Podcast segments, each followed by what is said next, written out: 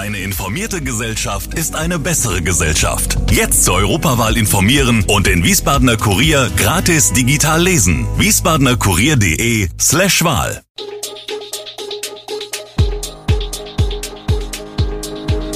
Gude, unser morgendliches News Update.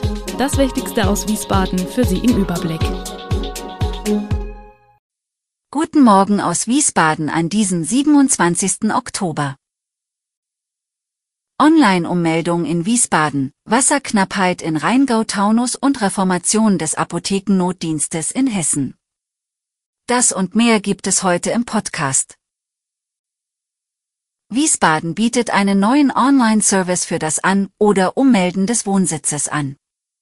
Damit werde diese wichtige Formalität bequemer und effizienter, sagte Ordnungsdezernentin Maral Kuhstanjan am Donnerstag.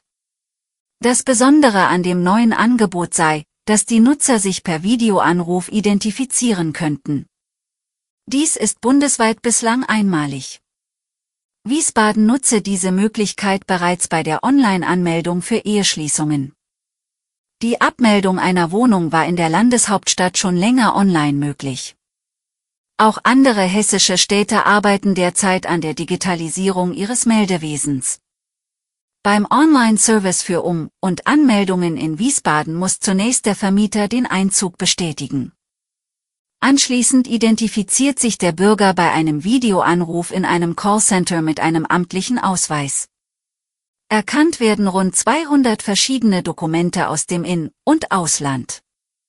Nach erfolgreicher An- oder Ummeldung würden der neue Adressaufkleber für den Ausweis und die Meldebestätigung per Post versandt. Der Sommer war so nass wie lange nicht.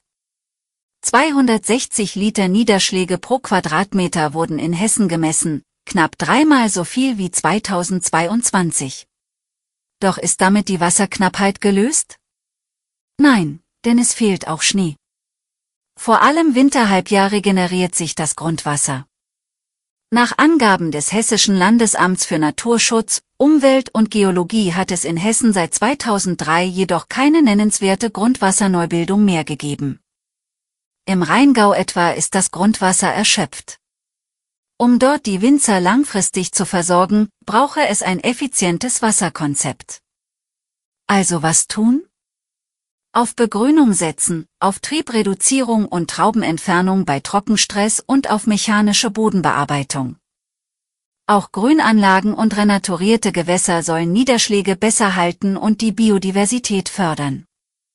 Junganlagen, die mit ihren Wurzeln noch nicht das Grundwasser in tieferen Erdschichten erreichen, sowie Steillagen müssen zusätzlich bewässert werden. Auch Regenwasser müsse besser genutzt werden.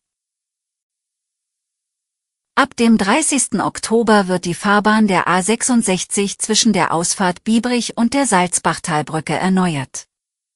Deshalb wird die A66 ab der Anschlussstelle Biebrich in Richtung Salzbachtalbrücke in beiden Fahrtrichtungen voll gesperrt. Den Verkehrsteilnehmern ist der Abschnitt als möglicher Wendepunkt bekannt, von dem man von der A66 Richtung Wiesbadener Stadtmitte abbiegen kann. Ersetzt werden laut Autobahn GmbH die beiden oberen Schichten der Schwarzdecke. Die Arbeiten sollen voraussichtlich bis zum 19. November dauern. Die Bauarbeiten umfassen außerdem die Auffahrtsrampe der Anschlussstelle in Fahrtrichtung Frankfurt, Salzbachtalbrücke, sowie die Abfahrtsrampe der A66 Anschlussstelle Biebrich Richtung Rüdesheim-Frauenstein. Ab 2024 werden in Hessen die Apothekennotdienste reformiert. Zum kommenden Jahresbeginn werden die bisherigen Notdienstkreise aufgelöst und durch ein auf Geodaten basierendes digitales System ersetzt.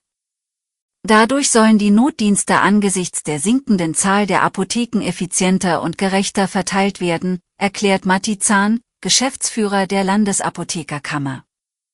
Ziel ist es, das Apothekenpersonal durch das neue System zu entlasten. Für Kunden sind längere Wege möglich. Die Richtlinie, dass jeder Bürger maximal 20 Kilometer zur nächsten Notdienstapotheke fahren soll, wird künftig auf 25 Kilometer ausgeweitet, was vor allem Menschen im ländlichen Raum betreffen würde. Die Zahl der Apotheken in Hessen ist nach Erhebungen der Landesapothekerkammer seit 2017 um rund 100 gesunken. Der Trend setzt sich rasant fort, Ende 2022 gab es noch 1389 Apotheken in Hessen, Ende des Jahres werden es voraussichtlich 1340 sein. Viele Menschen hatten im vergangenen Herbst große Angst, ihre Heizkosten nicht mehr bezahlen zu können. In Rheinland-Pfalz und Hessen haben im Jahr 2022 insgesamt rund 67.000 Menschen Heizkostenhilfe beantragt. Die Ministerien beider Länder ziehen eine positive Bilanz. In Hessen haben 34.055 Haushalte rückwirkend Härtefallhilfen für 2022 beantragt. Davon sind bereits etwa drei Viertel bearbeitet worden, und insgesamt 9,7 Millionen Euro wurden bereits ausgezahlt.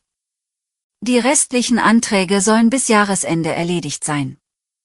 Auch in Rheinland-Pfalz stellten rund 32.600 Menschen einen Antrag auf Heizkostenhilfe. Mehr als 28.000 Anträge mit einer Bewilligungssumme von etwa 9,6 Millionen Euro wurden bereits genehmigt.